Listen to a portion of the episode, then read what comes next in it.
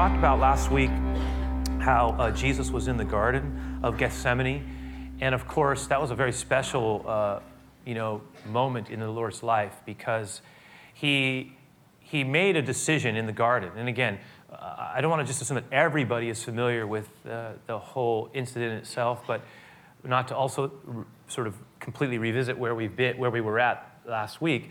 But suffice to say that there was this moment where Jesus makes a decision and he has this uh, special time of prayer where uh, he, he really lays his heart out to the Father.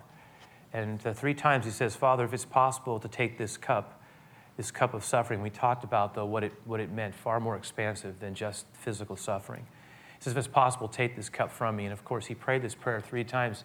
He had asked his disciples to, to just be with him, the three of them in particular. I call them the sleepy three James, John, and Peter. Um, of course, each time he came after praying, they were sleeping. And he had an exchange with them, and we talked about that last week. But a lot of times we forget that the places that we're reading about in the scriptures are really real places. They're places that you can actually walk to and see today. And these things actually happened. They, they occur in geographical locales that um, some of us have actually had the privilege of being able to go and see with our own eyes. We may not be able to see everything exactly how it was 2,000 years ago, but we can see remnants of it, and it's pretty amazing. Last week we talked about the Garden of Gethsemane. We said that really it wasn't like a garden per se, although the way it is now, it looks like it's, you know, because it's so well kept. But we talked about how the garden was really a grove of olive trees. And that Jesus and his disciples had a particular place that they would go to in, in that grove. And it was some place that they went to on that special night as well, that night that would change everything. Um, but also, it was in some ways one of the most um, difficult evenings of the life that Jesus, Jesus' entire life. I mean, some really awful things happened there too. But having said that, we were talking about it, and uh, we were just talking about uh, maybe giving people a little bit of an idea just from a visual standpoint of what that looks like. So, just going to real quickly put up some things to sort of give us a visual context for what we're talking about. Now, this is from the perspective of the Mount of Olives, which is where the Garden of Gethsemane is. You can go there today. You look, if you look, you'll see now it's this, the city of Jerusalem looks direct, you look directly down on the city of Jerusalem. And one of the things you'll notice, you can still see the remnants of ancient times with the wall itself. Now, of course, it's been rebuilt. It's, it's a very unique city, this uh, convergence of old and new in, in dramatic ways, representing in some ways the, the pulse of our world's cultures that is somewhat, at some level, collide here in this uh, city which may be thought of in some ways as the center of our world in some ways. And uh, certainly it's where the most important events in the history of humankind took place when we talk about the life of Christ. Now, so this is from the perspective of the Mount of Olives. If one would have come out of the city, the gates, which is what Jesus would have done on that night, you would come out of the city gates and you would begin to wind down what is now a, a, a trail or path that leads to the Kidron Valley. Then out of the Kidron Valley, where the brook of the Kidron would have been, and you can still walk this path somewhat today, at least drive through it and walk it and see it. Um, you would come up to the Mount of Olives. Now, this is the picture from Jerusalem facing the Mount of Olives, this next piece. I'll put that up. And you get a different, so you're looking from Jerusalem into the direction of the Mount of Olives. If you were to go into the Mount of Olives, again, even today, you would come to a place that is called, you know, the Garden of Gethsemane. It's these, it, it's, you'll see olive trees there, all right? Um, these olive trees are amazing trees. Uh, some of them go back hundreds and hundreds and hundreds of years. Now, a lot of those trees have been cut down from the time of Christ, but some of them remain, or at least some of them have connections that go back very in very distant time. And so you get an idea. This is what we're kind of talking about when we're talking about the garden, the olive garden. Of course, with this last shot, it gives us an even more sort of uh, kept now environment because it's a tourist attraction as well but you get a picture of, of sort of where those trees would have, would have been when Jesus and his disciples were going. Again, it was nighttime. Uh, there, are no light, there were no lights. Beyond moonlight, uh, there's nothing, it was very difficult to see. And if any of you ever been in the wilderness, uh, you'll realize that uh, when it's dark enough sometimes, and then you get under a canopy of trees, it's even darker. So it's not, it wouldn't have been that. The point is, it makes total sense why they needed Judas to lead them to Jesus, bearing torches, because you would have never been able to find Jesus and the disciples uh, apart from having some type of, of lighting. It was just too dark. Well, keeping that in mind, we talked about, and that brings us really to this uh, 47th verse here, because it says that while he was still speaking, and again, I think it's important to remember that uh, there had been a sheer delight on the part of Caiaphas, the high priest, and the other temple authorities uh, when they found out of Judas's desire to betray Jesus to them. We talked about this in depth a few weeks back, but they had, there had been this huge conflict going on between Jesus and the Pharisees, and, and particularly the temple authorities, though, in, in this case. And they had wanted to apprehend Jesus, but it was Passover time. And they were really concerned because it was quite a following that Jesus had. And one of the things they were concerned about is if they were to do it in a public fashion in the middle of the day, uh, that they would, it would create a riot. There, there would be people who would just uh, uh, rise up against them. And they were very concerned about it because they had this fragile, again, I'm just trying to set this up. They had a fragile peace that they had settled into with Rome. Rome had kind of given them some degree of autonomy that was different than a lot of other uh, nations that had been subjected underneath Roman rule. Uh, Rome had agreed to let uh, the Jewish people uh, have um, their, their sort of own way of running Jerusalem. They had to pay taxes, of course, but as long as they kept things peaceful and did not have civil unrest and kept the zealots under control, because there was a group of people, um, one of whom, by the way, was a follower of Jesus. He's called the zealot. Was a part, there was a group of people who were advocating a, a, a overthrow, physical overthrow of Rome and revolution, and ultimately that would occur. Some you know, in AD 70, there was going to be this mighty conflict. But having said that, they wanted to arrest Jesus, but they couldn't do it in public. They were afraid that it would create a riot. So when Judas comes up with this offer of, I will take you to him, I will basically sell him for a paltry amount of money, it wasn't even, it makes it appear it wasn't even the money. There's something else happening here. I'll show you exactly where he is. I'll lead you to him. You give me, you, you can bring your guards and your hired hands, and I'll, I'll lead you. I know where he's going to be. Okay? Now, that is, so, it, and when we come to this 47th verse here, it says, while he was still speaking. Now, to appreciate that phrase, while he was still speaking, we have to go back to what was said in the two verses prior. Just put this up real quick. He is referring to, he says, But look, the time has come for the Son of Man to be you know, delivered in the hand of sinners. So he says, Rise up. He tells his disciples, remember that James and Peter and John had fallen asleep? He says, Get up. The moment is now. Rise up arise. The betrayer even now is at hand. He could, Jesus could see the flicker of Judas's torch. Now that means that while Jesus was praying, and what we read, when we read about the prayer of Jesus in the garden and how these incidents were taking place, when he tells the eight of them uh, to stay at the front entrance of the garden, he takes Peter, James, and John a little bit further into the garden, and then he, he himself, it says, goes a stone's throw further to pray by himself to the Father about what he's about to walk into the, the cross is the, right ahead of him. He sees where things are going. He knows what's ahead. Everything that ha- he has been moving towards has brought him to this place, but he doesn't want to do it. He, it's not his desire to suffer and to feel that separation and the weight. If he can avoid it, he will. There is no other way, though, and he submits himself. Again, while this is all happening, you got to understand that in Jerusalem, if we were watching it from a visual standpoint, while the prayer exchange is happening with Jesus in the garden, Judas has begun to lead a group, a band of, of, of thugs, if you will, and soldiers and guards through the streets of Jerusalem, out of the city streets. You, if you were watching from the Mount of Olives, you would begin to see something of uh, flickering lights moving down the serpentine path into the Kidron and then slowly making their way up. Of course, they were coming to apprehend Jesus, and Judas was leading them exactly to where they were.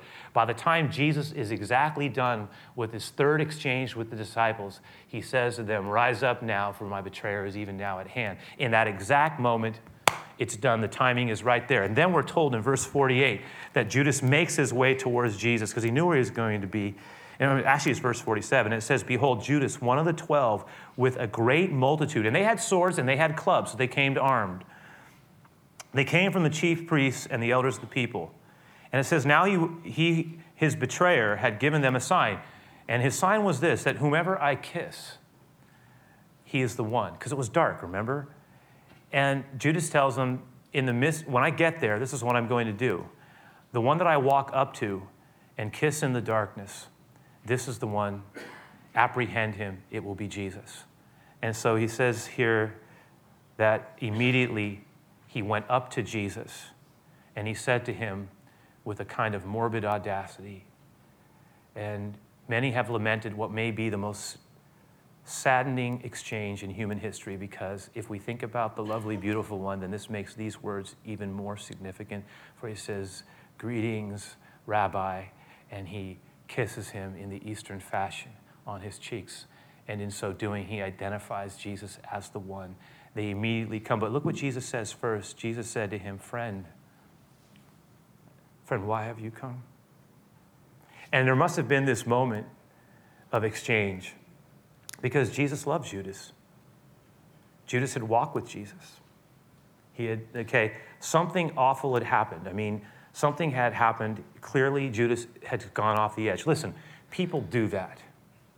We know that there were other spiritual dynamics associated with this. The Bible says that hell had gripped the heart of Judas, that somewhere along the way, he had opened up his heart to, to things that pulled him away from Jesus at such a profound level that in his twisted mind, and many have speculated as to how and why he would do such a thing, suffice to say, now under the sway of an entirely different force, what maybe had started as, an, as, a, as a grievance that he had allowed to fester in his own heart had turned into a, a, a kind of cavern of, of disillusionment with Jesus that ultimately motivates him to do a deed that would have been unthinkable. And as he looks in the eyes of Jesus, Jesus responds to his kind of mocked greeting, Greetings, Rabbi, with friend. And I think that it was a true word. It was meant to penetrate the man at a very deep level. Friend, why are you here? And, and then in that moment, um, it says, then they came, and, and as he says that, they laid hands on Jesus. But there was such a, a, again, it's so hard to capture it in the words because you got to read this with the energy of the moment because it says all these things happen in rapid fire sequence. Judas walks up and he, he kisses Jesus. He says, Greetings, Rabbi. Jesus says, Why have you, friend? Why have you come? Then they all rush to Jesus, towards Jesus. As they're rushing towards Jesus, now Peter is awake. And the other, and he, we're told here, in fact, in, in this account, it just doesn't say his who, who it was that swings this sword. But in John's account, thankfully, we know a name. And we know that it was Peter who pulls out the sword. And Peter was armed himself. Peter pulls out the sword, and the Bible says that he, in the, in the middle of this, as they move to seize Jesus, Peter evidently jumps in front and he swings his sword. And when he swings, by the way, it, it says that he, we're told here, he cuts off the ear of one of the servants, or he cuts the ear. He slices the ear. Let let me just point out, he wasn't that good of an aim. He wasn't aiming to get the ear. All right? Let's just. Let's just really make that clear. That wasn't like, oh, what, what amazing precision. I'm like, no, that was like, he was swinging with an entirely different motive. He says, remember what he had said to Jesus, I will never, I will never deny, I'm willing to die for you. And you know what? He was. In that moment, he, he goes, he goes, he takes his sword and he's going. He is going to defend Jesus. That's what he does. And, and it's all about to break out. Everybody's beginning to move. Peter swings. Jesus, if he doesn't stop it right here, it's all going to melt. He says, Stop. He tells him, Stop. And, he, and his focus is on Peter. Peter, Peter, put the sword away. And then he says a profound thing. He says, Do you not know that those who live by the sword will die by the sword? Listen to me right now you are about to do something that is just completely out of harmony with everything that is going on. Think about it. You, in your zeal, you are willing to kill a man, and the very thing that I have come to do is give life. Stop it. Put the sword away. This is not my way. Now, you know what's interesting is remember I told you that the disciples, eh, look, many of them were following Jesus. Many people were following Jesus because they believed that he had power, and they had seen him do miracles and heal. And so the idea was that if he was truly Messiah, that he would do something. He would be able to lead Israel to a place of prominence, that he, could he would harness this power and lead them in some type of a, of a revolutionary overthrow of Roman oppression, and Israel, their kingdom would be restored, and they would go from the bottom to the head, which was the promise that was given to them to be the head of the nations. And so here, here this belief was always there. I'm telling you, it was even it was clearly in one of Jesus' disciples who had been part of a zealot party that had openly advocated opposing Rome with violence. But there was also, we know, a mentality that they all shared about really Jesus and the establishing of an earthly kingdom. Here's why, and this is only, we're gonna take a quick movement off here. Because we know that on the other side of the cross and on the other side of the resurrection, prior to the ascension of Christ, Jesus has an exchange with the disciples. And one of the things that they say reveals their heart.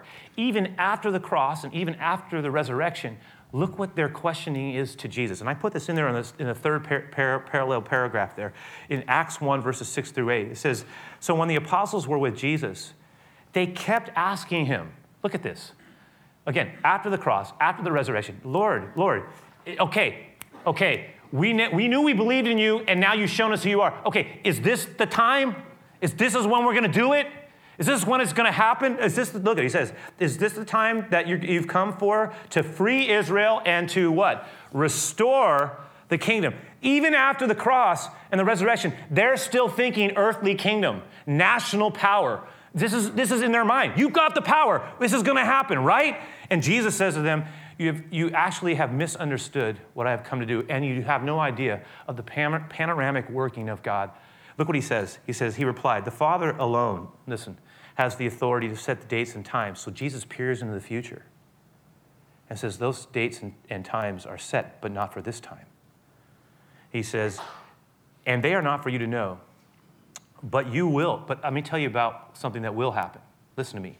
Jesus says, What is going to happen? You're asking about power and setting up a kingdom and nation and power and political stuff and societal upheaval. He goes, But I'm going to tell you, the power that I'm going to give you is for an entirely different purpose. For when the Holy Spirit comes upon you. And by the way, for the church for all time, this is, these words are so meaningful. Listen, people can debate what, what followers of Jesus are supposed to do.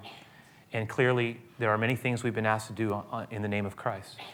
There are many things that characterize um, Christ's desire for us as, as the church collectively. I'm talking about people who follow him. But never for, let us forget what his words were, because these words set very clearly what he said. The purpose of my power is to do one thing in terms of, of what I want you to do for me. He could have said anything, he could have given them any mission statement he wanted to. Look what he says. He says, And you will be my witnesses. Listen, what I want you to do is I want you to tell people about me everywhere. I want you to start in Jerusalem. Then I want, to go, I want you to start in your closest circles. And then I want you to go to Judea even a little bit further. Then I want to go, you to go even further. Samaria, cross culturally, share this message. And then I want you to go to the uttermost parts of the world. Listen, what I'm asking you to do is I'm asking you to tell people everywhere about who I am, what I, what I have done, and what I can do in people's life. The death win, does not win, life wins. Going back to the most basic fundamental aspects of our faith, let people know that God so loved this world that he gave his only begotten Son, that whoever would believe in him would not perish, but have life evermore, both in this life and the life to come. Let them know that someone paid a price that we could never pay. And I have paid that price, and I have paved the way for possible possibility that people can find and be healed and have eyes opened and lives changed. Preach this, teach this, live this, share this, tell it to your world. That's what Jesus said. And so I will say, say this ours is a telling faith. I don't mean telling from the standpoint of arrogance or, or um, you know, here's, you know, laying it on people with the heavy, but to be a simple witness at times, listen, loved ones, if we're going to follow Christ, there has to be moments where we take risks to step forward and to say, I am one of His, I follow Him. And I want to tell you about something that has radically altered my life and changed my life. That has to be part of why we do this. Jesus lays it at the foundation stone. Now, go all the way back to our passage. Peter finishes swinging his sword. He's, everything's about to break out. Jesus stops it.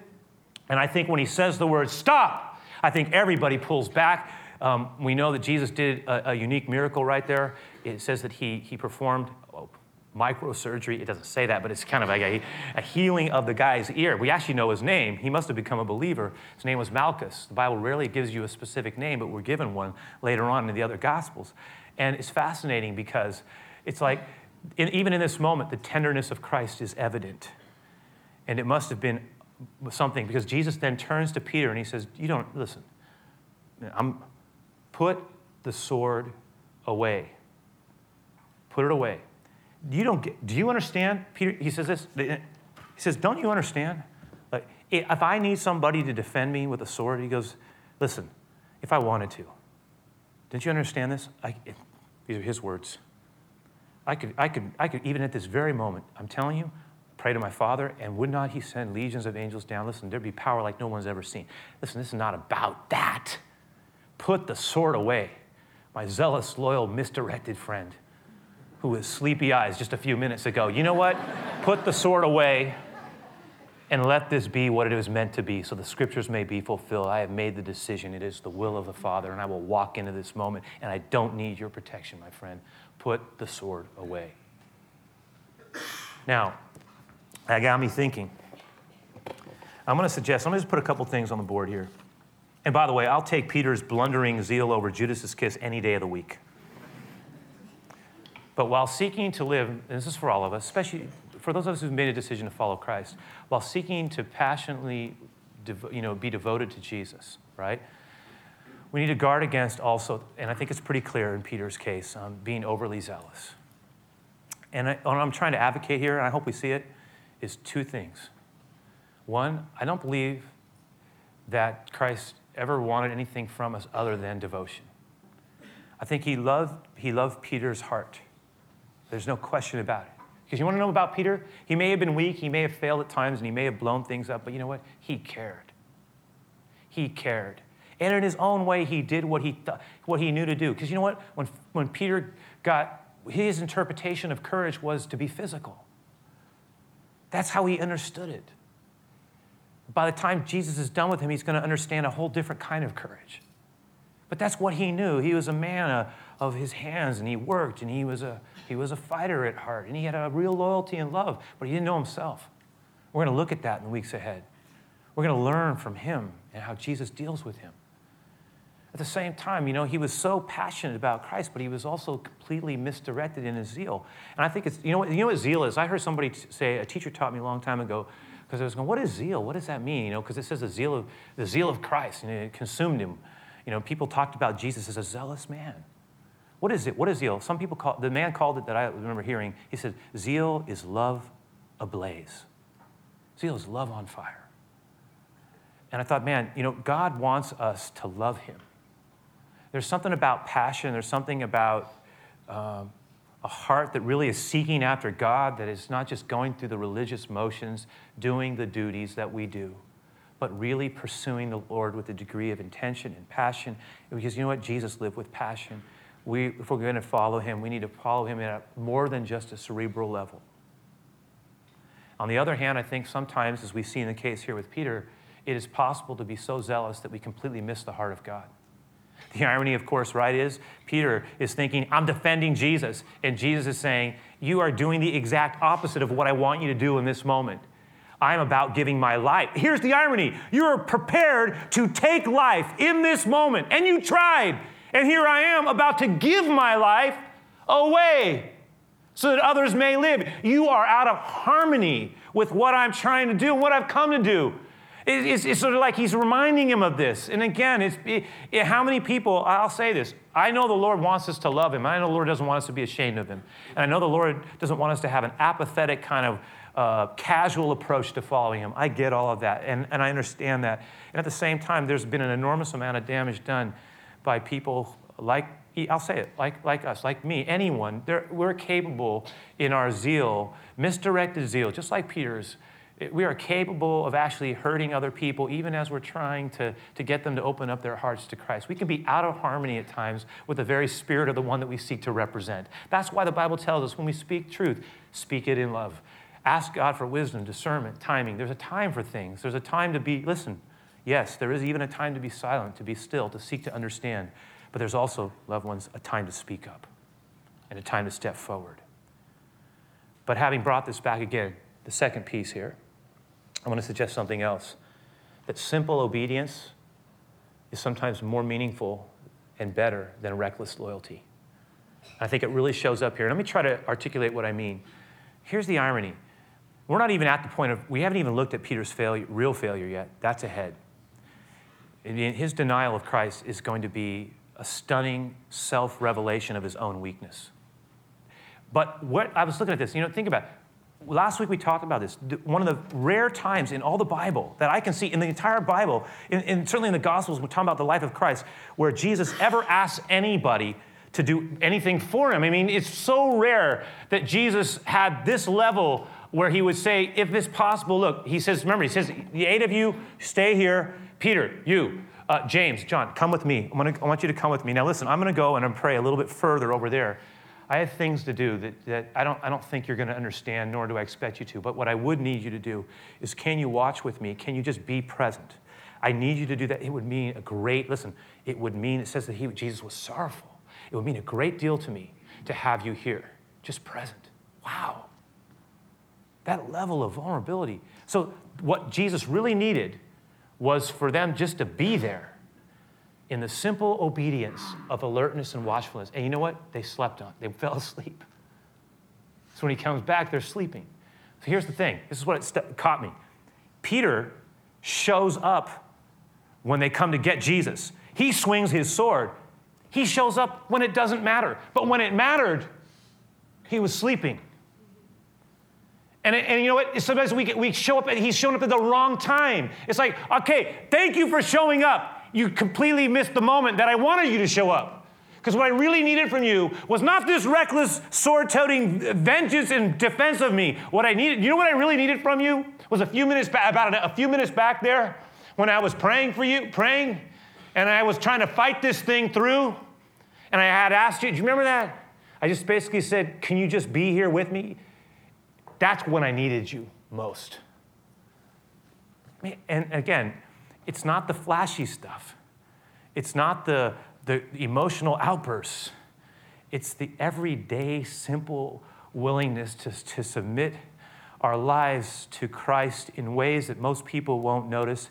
It's just staying awake when He needs us to stay awake. It's being open, it's being available, it's being consistent, it's, it's being a disciple of Jesus and hearing the heart of hearing his heart in a way that allows us to move in harmony with him through the days of our lives.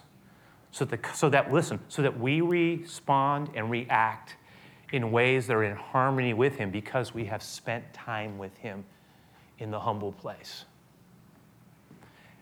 Lastly, before I throw any stones, I'll say this that if I'm honest, there is a, a Judas and a Peter lurking in, in here as well.